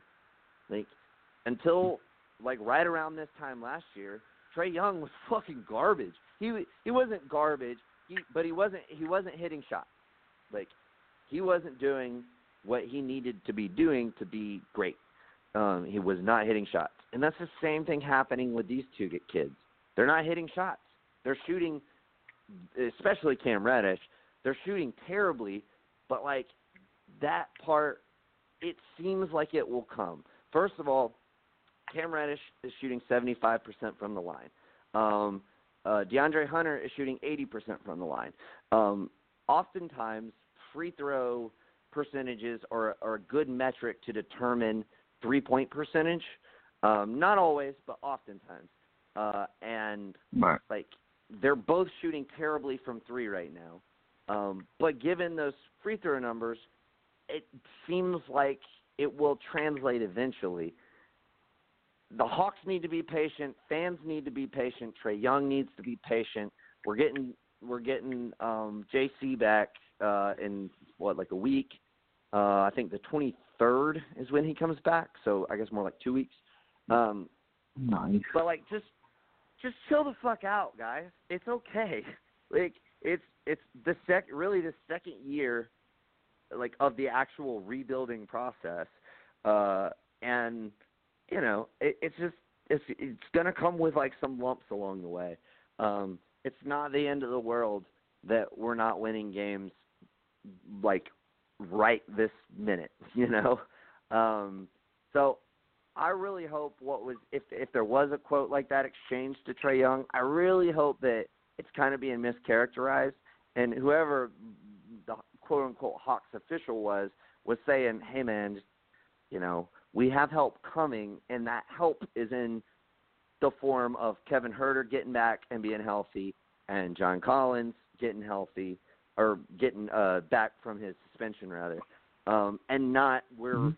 angling to make some kind of you know big splashy trade um because I don't I don't necessarily think that's what we need to do at this point. Um, it, it doesn't it doesn't strike me as the right time for it, n- you know. Nor does it strike me as very Trav, you know, on on brand with what Travis Schlenk has done so far. So just patience. The wins will come. Uh, you know, I know it's frustrating for fans. and it was frustrating for Trey, um, but you know, again, Trey's got to be patient with these young guys and remember where he was at the same time last year, and fans got to be patient with these young guys and remember where Trey was at the same time last year. Um, we don't, we still don't know what we have in them. We need to know what we have before we start trying to figure out what we need to add. you know, like it's important to know Yeah. what you need, and you don't know that if you don't know what you have. So patience, motherfuckers. Calm the fuck down and stop posting trade machines of fucking Chandler Parsons and Alex Len for Andre Drummond. Like, God, like fucking crazy super Mhm. motherfuckers. Like, Uh, it- Mm-hmm. it's it, it it's hard uh, as as a moderator um, on these fan pages, man. Like it, it's one thing on a page where it's just a NBA page because you get all kinds of fans and they kind of police each other. You know, they're like, "Oh, he's fucking Homer" or whatever. Um, but when you get a bunch of yeah. fans of one team collected together on one page. There's very few of us out there that are like, dude, that's that's that would never happen. Like that that's ridiculous. I saw one the other day that was like um Jabari Parker for Anthony Simons and Skal Labissière. And I was like, dude, like. Dude, th- no fucking way Portland would do that. Like, calm down. Like, y'all need to fucking stop with this trade machine shit. Um, but uh, anyway, what's your thoughts on all of this drama going on in in the or potential potential drama, whatever, however the fuck you want to phrase it, going on with the Hawks right now, and based on the fact that they've been losing so many games as of late. Yeah, I mean, it is what it is. They're a young team. They're going to struggle. They have a lot growing up to do. Um, they had some bright spots here and there. That's why some of these guys got hyped. Um, they have a nice young core for the future. Uh, I mean, it's, I, I, it's nothing to worry about in terms of drama in the locker room. Um, to me, that just sounds like they want to win. You know, he's just Right. people, people be mad. You know, no one wants to fucking move. I'm glad someone's upset. Right. Don't be laughing it, that I'd be shit more off. worried You know what I if fucking Trey wasn't upset. Like if if Trey was just Yeah. like, "Fuck it, I'm getting my numbers," whatever. like that would be more upsetting. You know, it's Right. good that he's a little that's- frustrated and pissed off. That doesn't Exactly. mean A that hundred we need to. Yeah, and it doesn't mean that we need to rush things, and it also doesn't mean that, you know, I've I've also heard fans say, "Man, we need to be careful, man. Trey's gonna fucking leave. He's gonna leave. If we don't put a team together around him, he's gonna leave." Like, dude, like, you know how long it took Phoenix to put a team around Devin Booker? No one's passing up that fucking five-year max extension. It does not happen, and you can bet your fucking bottom dollar that Trey Young is going to get as soon as he's eligible a five-year max extension. Um, so it's fine. We have plenty of time. But you know, you know what happens when you do try to rush things? Then you end up with an Anthony Davis situation where you rush things, you didn't build the right way, people left or whatever, and then you end up like basically with your fucking you know, uh, this elite player who doesn't have the necessary pieces around him, and then you got to fucking trade him because he's because he's not happy, and you know he's, um, you know, only got a year left on his deal or whatever. Um, that's the situation that you don't want to be in. So, I don't know. I'm not worried. I think the Hawks will make the right decisions. I just wish a lot of the Hawks fans either were smarter or like just calmer. Yeah, one or the other. Because it's all right to be pissed off, but if you're smart about it, you're not going to be saying stupid shit. And it's all right to Mhm. casually follow. Like you don't have to know all the shit that you know you and I know because we kind of really closely follow this kind of stuff. Um, but like, Mhm. don't get so fucking wound up in it. Then you know, like just watch the games and, or you know what, just don't watch the games. If you don't like watching losing Yeah. basketball, I understand. Just don't watch the fucking games. like let us Not watch the games. It's fine. So yeah. Yeah. So, uh, um, yeah, it is what it is. But um, I guess you're always going to have fans bitching, but um, I, I don't think that's Yeah. unique to any particular fan base. But nevertheless, it is it is very annoying, especially when they don't really know what they're talking about. But uh, anyway, um, before I, you know, piss off anybody else, but I may I may have a couple people listening to this pod who are like nodding their heads, and then I may have a couple people listening to this pod who are like, "Fuck you, motherfucker!" Like, quit calling me stupid. Like I don't know if if what I said if you if you feel what I said applies, then yeah, I guess you know if the if the shoe fits. Um, but all right, the uh, shoe fits.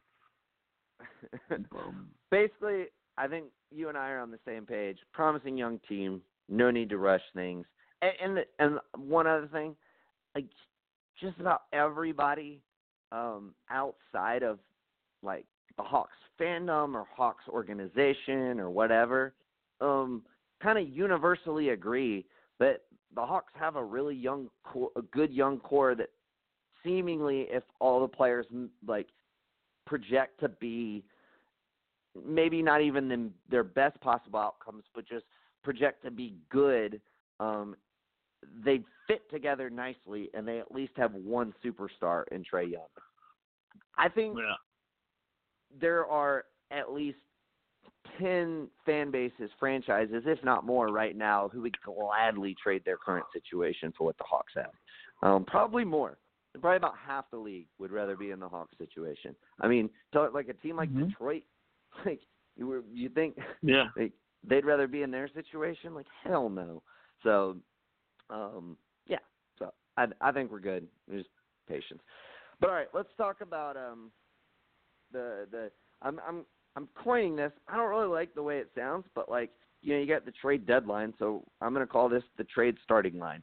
Uh, December 15th. It's coming up, um, and that's obviously when all of these, or most, not all, but well, we'll just call it most of these guys who sign new deals are are available to be traded. All the guys who sign with new teams are available to be traded. Mhm. Um, so, with that in mind, I just want to kind of kick it back and forth through a couple names, let you throw a couple names. Who's who? Who's somebody that like you're really kind of following closely? Who who intrigues you?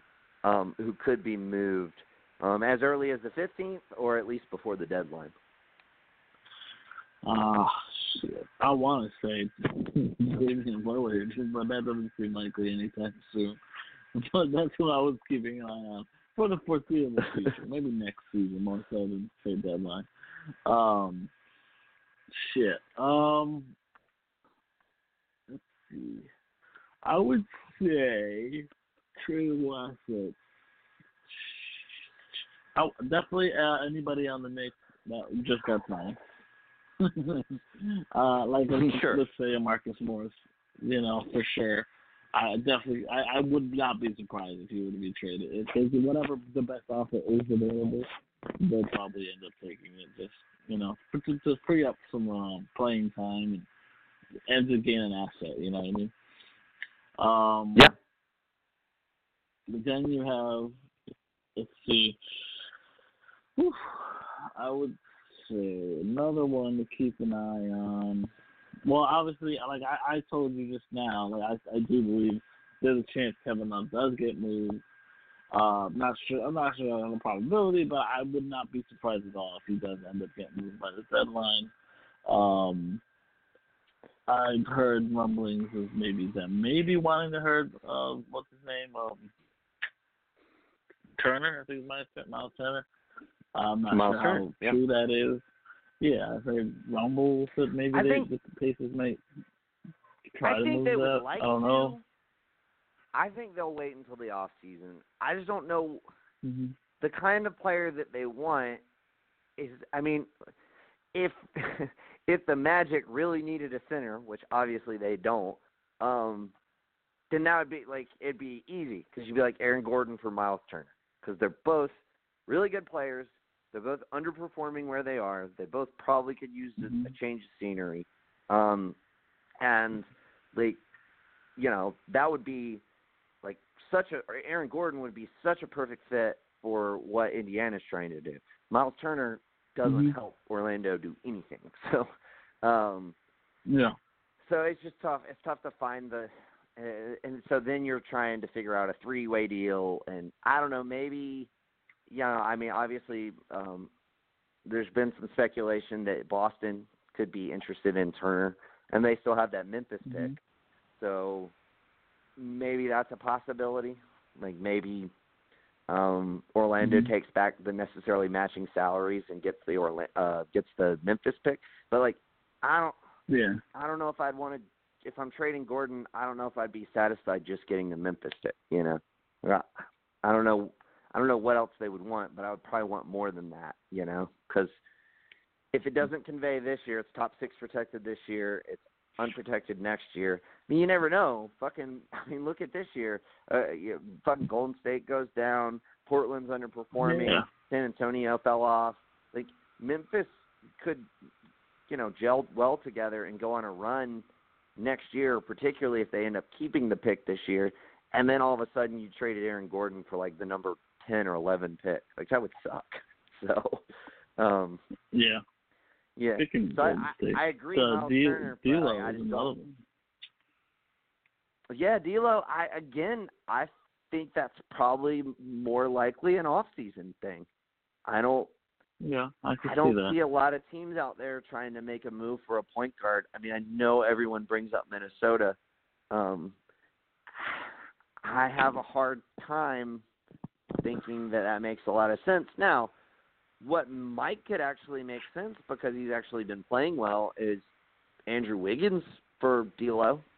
Like, Mm. I don't know. Like, I don't. I think that says more about my feelings on D'Lo than it does my Uh-huh. feelings on Andrew Wiggins. Um, but I don't see a, a. I don't think there's a very measurable difference between the two of them as far as players. I just think one's overrated and one's maybe even slightly underrated.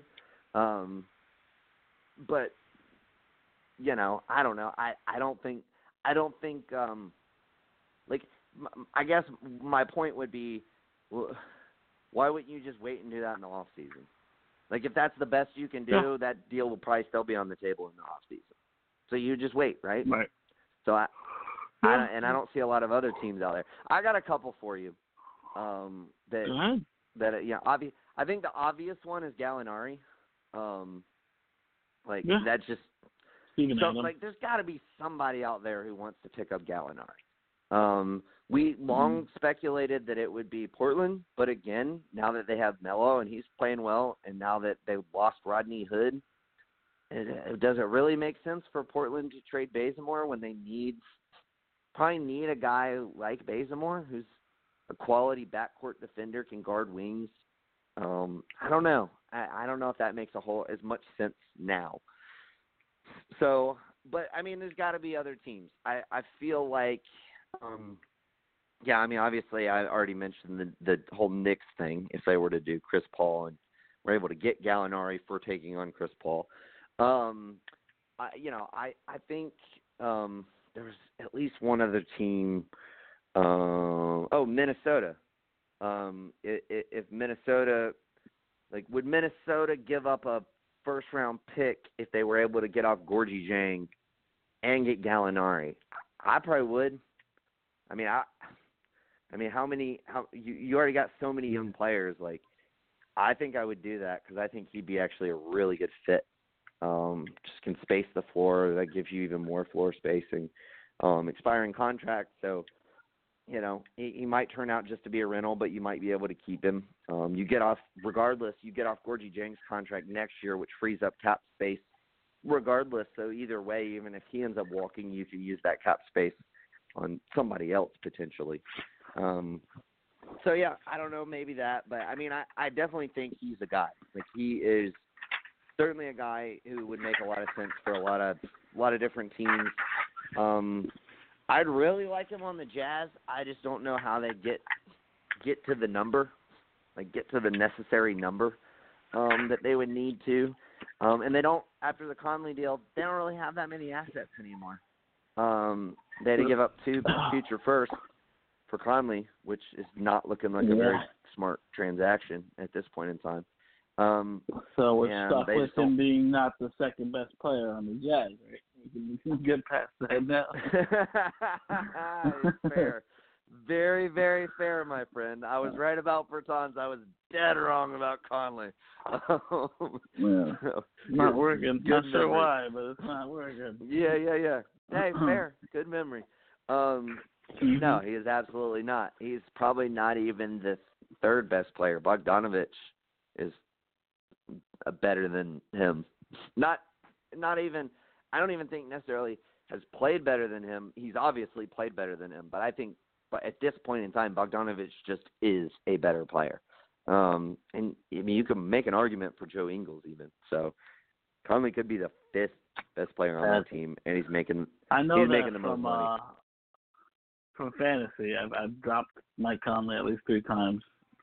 Just either Yeah, production or or, or injury. yeah. Well, yeah, he'll he'll get hurt, and then you'll go pick him up when he gets back, and then he won't produce, and then you know you'll drop him, and then he'll have a good game, and you'll be like, "Fuck, well, ah, let me wait," and then he'll have one more good game, and you're like, "All right, let me pick it back up before somebody else fucking grabs him," and then he'll have three shit games. You're like, "What the fuck, man? Yeah. Like, fuck off, Conley." Yeah, like, nah, Yeah, I'm I'm good. steered- No, let's stay on the fucking I'm fucking steer line. clear of Conley. Um, I I contemplated picking him up. I see I see I've seen you play like a little tag team between Conley and Rubio. You're like, all right, I'm gonna take Yeah. Conley and I'm gonna take Rubio and I'm gonna take Conley back and I'm gonna take Rubio because I know I know they've both been hurt, so you're kind of juggling them. Um, Yeah, but I I've think been dealing with some injuries. yeah, but I mean I do think I do think Rubio was a good pickup for you. I don't know if you still have him or not, but um, yeah, I do. But, yeah, I mean- kept him. Yeah, I think I think that's smart. I mean, as long as he can stay healthy, like that team is so fucking good when he and Baynes are out there playing. Um, you know, not having Baynes, obviously they don't have Ayton, but not having Baynes means they've had to play Kaminsky a lot of minutes. He's terrible around the basket, absolutely terrible. Yeah. Um, and so yeah, but anyway, um, so yeah, I think Gallinari's a good one. I think the the one that excites me the most because there's just so many endless fucking possibilities. Um, the Mhm. Timberwolves, after they're three and seven over their last ten, they've lost five straight. Um, if they continue to struggle, they need to trade Robert Covington because you are going to get hella value for Robert Covington. He's he's signed for three more seasons. He's eleven million dollars um, for this season. So like that's an easy number to match for so many teams. Um, and I think there's numerous ways you could go about it. You could just trade him, like, um, like him alone, uh, and maximize your asset pool. Um, I think there are ways where you could attach Gorgui Dieng onto him to get off of Gorgui Dieng and not get it back as many assets, but get off the money that you owe Gorgui Dieng next year, in hopes to be able to utilize that money um, to go out and and you know fill out the rest of your roster um, in in the next couple of seasons. That makes some sense. Um, so I'll, I mean, I'll throw out a couple here for you. Um, uh, I think if Portland, like, if Portland were to give up like assets, I think Covington is like the perfect guy for them to give them up for. So you could trade Whiteside straight up. Um, uh, well, as far as the sat- necessary salary for um, for Covington and take back Gorgui Dieng, who has one more year after this one left on his deal at like 17 million. It's fucking outrageous. Um, so I mean that would suck. Um, but getting Covington in there, um, yeah, you'd have to start Gorgui Dieng until Nurkic got back. But Gorgui Dieng's actually been playing somewhat decent this season. Um, and even though Whiteside puts up like good numbers, like when you watch him play, like when you watch him just with your like the eye test, it, I've watched Portland like four or five times this year. Like he looks bad every fucking time. He looks fucking lazy. He doesn't get his hands up. Mm-hmm. Uh, like he looks like the same fucking Whiteside that we've all known. That's you know drove the to. Heat crazy for the last like three seasons. Um, Yeah. so I don't know. I think That's actually tougher. having Gorgui Dieng, and Gorgui Dieng's not afraid to fucking shoot. Gorgui Dieng will spot up and take a three. He's not, he doesn't have a great percentage, but he's not afraid to do it. I actually think if you made Right. that trade, that would be interesting. You could attach a draft pick. I'm not sure what else you they may be willing to give up. I know they really love Simons, but if you're going to keep McCollum, you might as well trade Simons. Um, and if you're going to keep Simons, then you might as well trade McCollum. I think you need to pick between the two. Um, but uh, but they also have Nassir Little. They have Zach Collins. Um, they have a n- number of pieces that they can move. If they can make that deal work, that would be really interesting to me. I think even just going forward this season, I think Covington would be so fucking good for that team. You'd at least have one really good quality defender out there, a guy who shoots threes but doesn't need the ball. I mean, this is why he'd be good for any team. Um, but I just think Portland needs that more than anybody. Um, and I think he'd be a good fit with Melo. I think that's about the best kind of fit that you would want with Melo. You know, somebody who's not going to clog the paint. Um, also, somebody who's mm-hmm. really good at defense, um, and you know doesn't necessarily need to operate with the ball in his hand. Um, great fit with Dame. Great fit with Melo. You know, great fit with just about anybody. So I really like that one. Um, but I mean, also, the Thunder are now in the seventh seed. Dude, if the, the Thunder have they got like five or six or seven fucking picks. I think they got seven. I think they got seven picks between Paul George and Russell Westbrook. They got five uh for Paul George. they got two for Russell Westbrook. Like, dude, yeah. I, like I I get it's good to have picks, but you know what else is good to have? A really versatile wing defender, especially if you're not able to yeah. get off Chris Paul. And they have Andre right. Roberson's expiring. So like if I'm if I'm the Thunder and I'm you know playing well um yeah. for like the next I don't know couple weeks and the and you know the the Timberwolves are going in the opposite direction, I'd give up Roberson and a couple of those picks and and get Covington. Like Covington would be fucking great on that team. Again, they really need a competent. Of those picks. Maybe maybe one of those picks. well, the reason no, the reason I say a couple is because they're from the Rock, Rockets, Clippers, and Heat. All those teams are good. Mm. If I'm Minnesota, right. I'm gonna want two of them if I if they're not gonna be like higher picks. You know what I mean? Right. Um, right. But maybe they can maybe they can make something work. Like you know, if there's a particular year where they have three picks in one year, you know, maybe they say we'll give you, um, you know, the best pick out of that year or the worst pick out of that year and give you an extra one or you know whatever. There's various ways to make it work. All I'm saying is, hey, they got seven picks in that deal. Um, I could definitely see that being a really good trade uh, for them because Chris Paul's playing great. Shai is thriving, yeah. uh, even playing next yeah. to Chris Paul. He's basically starting yeah. at the two. Um, and I, I, I haven't watched a lot of their games because they haven't really been televised. But from what I've seen, mm-hmm. it seems like they kind of stagger them a little bit um, so that yeah. Shai can run. But he's primarily playing the two, and he's been great. He is. Um, and both well. those guys are really good good guard defenders. Mm-hmm. You put Covington yep. on that team as a defender too. You got Gallinari to, again to help space the floor. Steven Adams.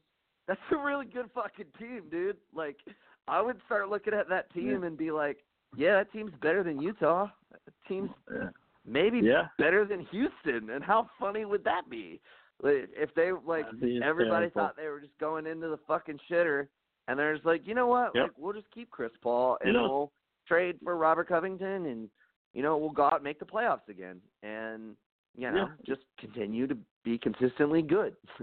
um, I was I, very close to choosing the Thunder as my sleeper team, but I just didn't trust that Chris Paul would be invested the enough, or I didn't trust that the Thunder would keep him long enough for them to, Mm-hmm. to actually make any noise.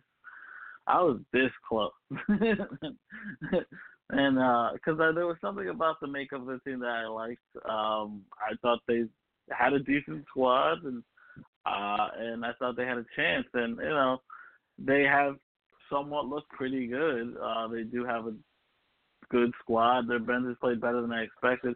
Not that their bench is much of anything, but you know, they do have and, a decent team, and they are playing. And, and they they're being got, coached well. It seems.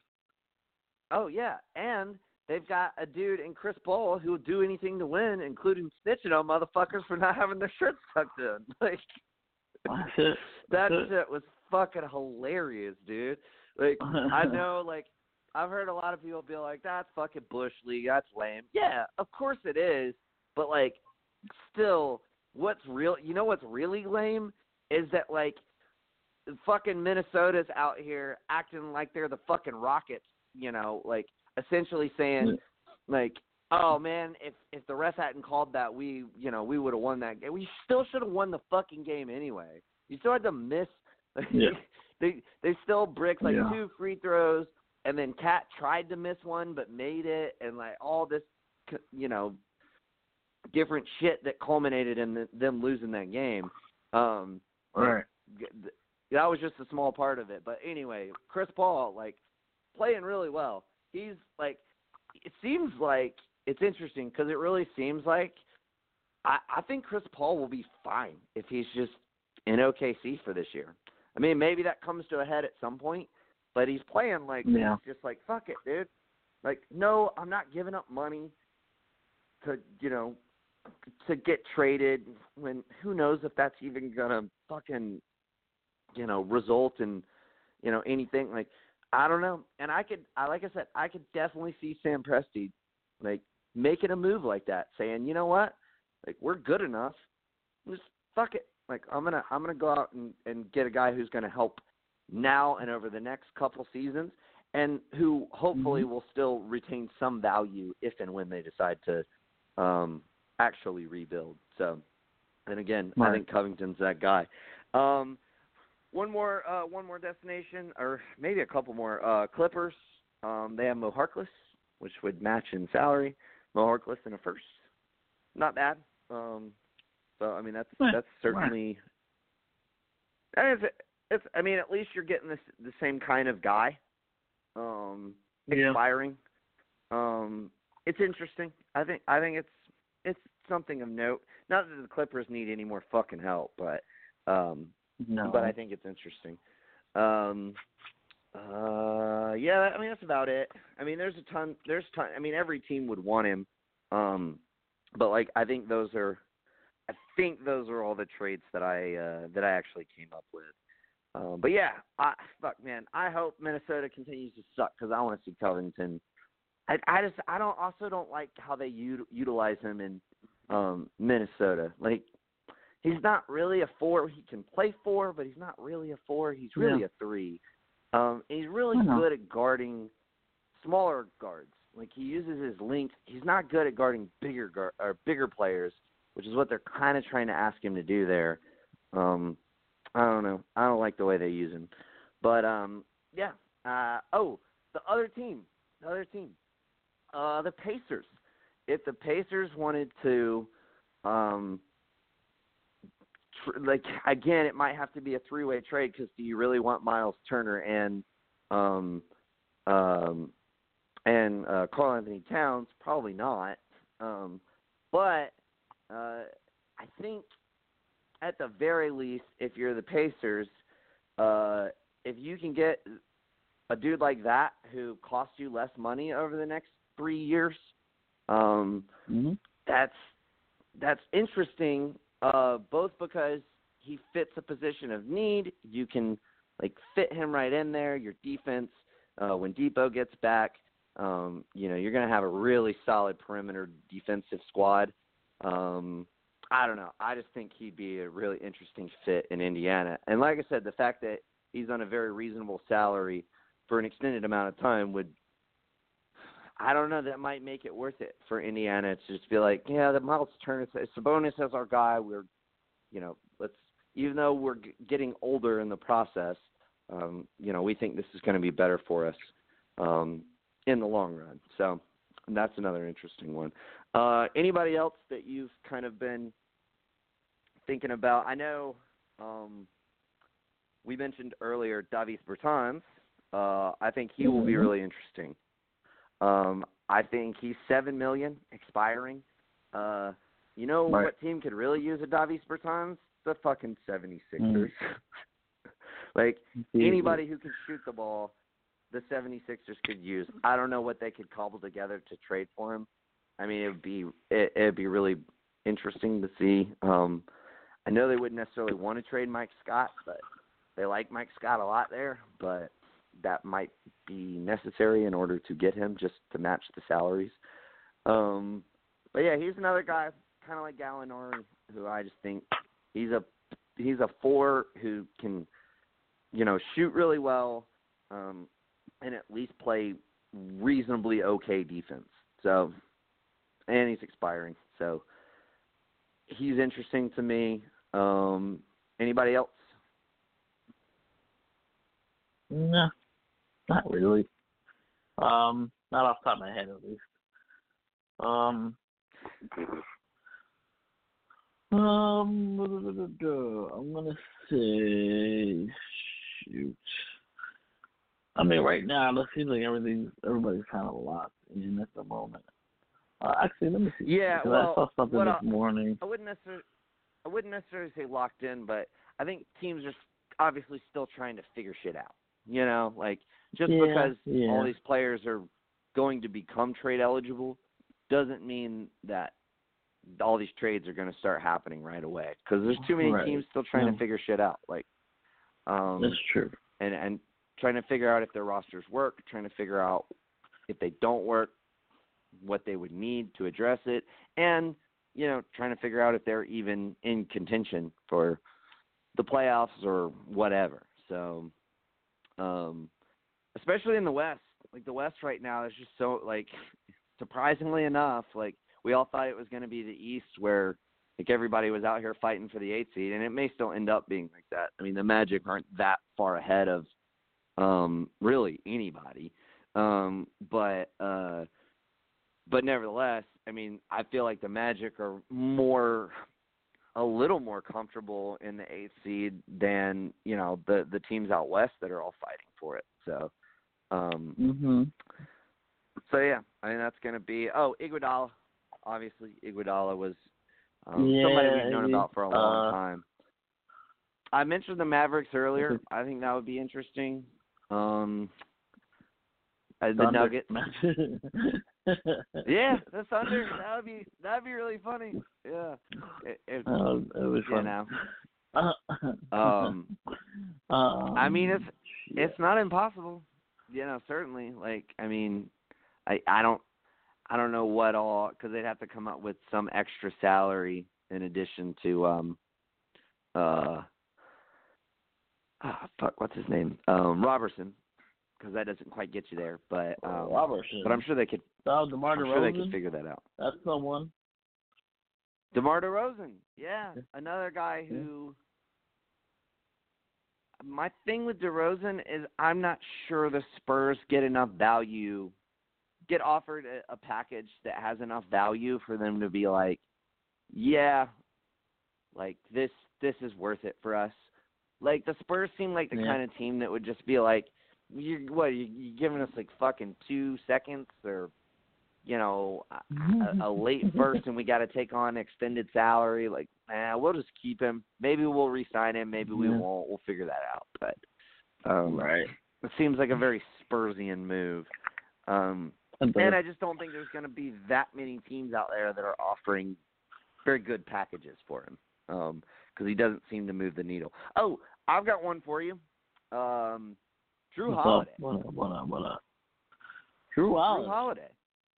The Pelicans Nice. suck. Like they're six and eighteen. I Yeah, know they don't a have good point. But like You're right. Jrue Holiday's probably only going to decrease in value.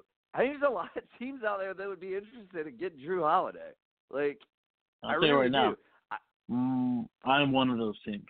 like, I would go. really like Jrue Holiday.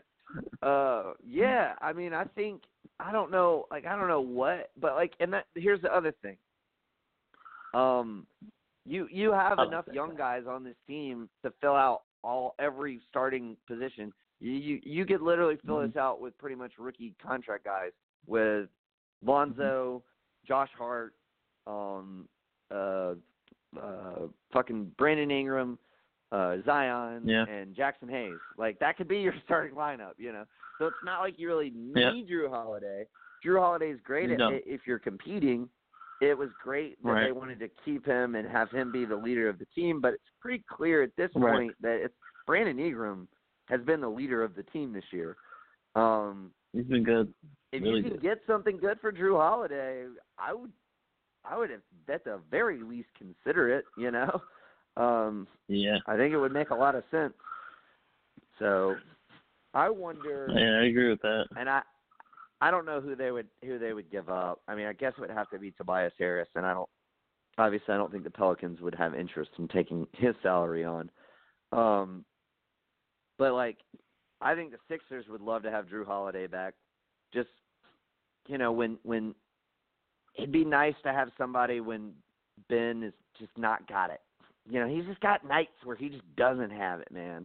Um, I don't know what it is. He seems disinterested or whatever. The only problem with Holiday is he's not for the Sixers. He's not really a great three point shooter. So, um, and they really do need shooting. Um, Mhm. uh, oh, another one, JJ Redick, twelve million dollars a year. Um, it's not terrible. Uh, he's you know obviously on this Pelicans team. I think he'd be really interesting if they're shopping, like if they're if they're you know asset collecting or whatever, and they're shopping. Like I think Redick makes sense on a lot of different teams. Um, just as far as a guy who can fucking get you twenty points on any given night. So yeah, I like him too. But yeah, I, I'm not exactly sure the best destination for Holiday, but I definitely think that there would be a lot of interest around the league. Um, I would definitely You know. love Jrue Holiday. Yeah. there, I, I think really those would. teams would. I mean, even like even I would. I mean, I wouldn't necessarily want to give up like it, really anything to get him because he, he just doesn't fit the timeline. But um, yeah. but nevertheless, I mean, he's still really good. It's too bad the Pacers wouldn't Yeah. need him because then we could unite the holidays. I would fucking love that. All three Man, brothers played on fun. the same yeah. team. That'd be so awesome. yeah. Um, uh, Unite the, Magic. holidays. The Magic could use Jrue Holiday. Yeah. They could. A lot Like, of teams could. they- Holiday, like you said, Yeah. is a commodity. Point guard, I- shooting guard I- combo. Do both, you know. Right. Oh yeah, absolutely. Um uh yeah. I mean those are those are kind of Yeah. the teams that I think uh, the Heat the Heat could definitely um that would be an interesting I mean, acquisition if they could do like Yeah. Goran Dragic and like maybe Kendrick Nunn. Uh I still think they'd have to Hmm. throw in something else to get to that number, but they they could figure it out. Maybe uh they could take back each one more too to boost the number up and then throw in I don't know. I don't think you'd want to give up Winslow in that deal, but they have the assets. They could definitely make a make an interesting package for him. So, and I think Yep. he'd be a really great fit next to Jimmy Butler. You kidding me? Like Jimmy Butler would love playing with a dude like Jrue Holiday. Like just get Yeah. the fuck after it, you know. Um, yeah. So I don't know. He'll be one that I think will be really interesting to monitor. But anyway, that's gonna do it. We're gonna wrap it up there. Um, as always, Joel, thanks for joining me. It was a fun episode. Uh, we'll be back next Yeah. week. Be sure to uh, tune in to our other regu- uh, regularly scheduled programming. See if I can fucking talk before the show ends. Um, uh, so yeah, check out uh, Monday Sucks, uh, Wrestling Geeks Alliance, um, uh, Tia's Top Ten, as well as uh, Geek Vibes Live. And I probably missed Yep. one. Geeks Against the Grain. I don't know if that's still going on or if that's back or what. I'm just throwing out all the different names. Once in a while. Yeah, like Once we in like a I while. started so to keep an eye. Yeah, we did a Facebook thing last week uh, that we started. Much to do about nothing on Facebook. It's just like a There you video go. thing that we do. Yeah. You know, catch us on there. You should, Much to do about probably post nothing. those on YouTube, bro. yeah, I might have to. We're gonna start maybe start recording. Right now we were just doing it for fun, but maybe we should. Maybe just start putting making Yeah. podcasts or something. I liked your Knicks one. I I don't know if that was that considered. As, yeah, that, That, was more was of a, it, thing. it's all, it, it was like an offshoot, but you know, it's in the same vein. Right. Yeah. Talking about all kinds of different shit. Basically, all the various stuff that we talk about on all these individual shows, but a more macro view Yeah. of those things. Yeah. Um, so More, so more yeah, be sure to check Yeah. that out.